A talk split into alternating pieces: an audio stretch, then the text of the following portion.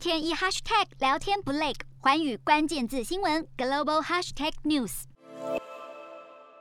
我们要来关注到的就是影音串流平台。那么华纳媒体执行长基拉尔他最近就表示呢，旗下的影音串流平台，也就是 HBO Max，在二零二一年的时候是有突破性的成长，很快就会与 Netflix 还有 Disney Plus 是并列市场领先者这样的地位。那么从去年底的统计数据，其实就可以蛮清楚的看到，HBO Max 还有 HBO 呢，他们在美国境内付费用户的人数，目前是累积来到了七千四百万人。不过，相较于二零二零年的六千一百万人，其实真的是增加了蛮多。但是跟下面两个比，人数还是有差的。Netflix 呢，在同一个时间，他们的订阅用户数已经来到了二点一四亿。那么 Disney Plus 他们是有来到了一点一八亿人，所以看得出来还是有一个明显的差距。不过，其实付费订阅使用 HBO 有线电视频道的用户，他们是同一个时间可以免费的使用 HBO Max，所以等于他们外出的时候还是可以。透过手机等装置来观看相关的影片内容，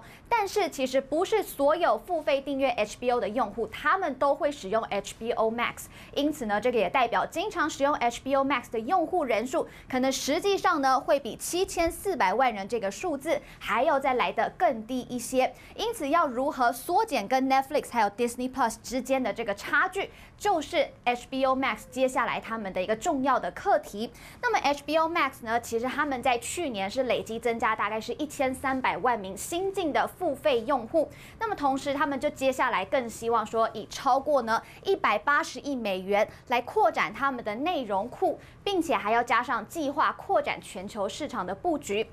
那么接下来如果呢华纳他们是顺利的跟 Discovery 合并的话，将来也会透过整合 Discovery 旗下的内容，所以还有可能会产生一个更大的使用诱因，预计能够让 HBO Max 的订阅用户人数是再度的增加。那么最重要的呢，其实就是 HBO Max 他们增加了一个是低价的版本，另外就是他们走向国际，这两个都是相当的重要，因为这两个因素都是有办法让他们大幅的增加订阅数。因此呢，其实美国的电信业者 AT&T 他就预估说了 HBO Max 跟 HBO 它。他们到了二零二五年的时候，全球订阅用户很有可能就会来到一点二亿，甚至是一点五亿人。那么，另外，其实现在还有个风潮，就是要进军南韩的市场。现在全球的串流媒体巨头都是在逐鹿南韩，因为呢，南韩就是低成本而且高收益，这个也成为南韩的影视作品的最大优势，也成为全球各大串流平台他们争相进军南韩的一个契机。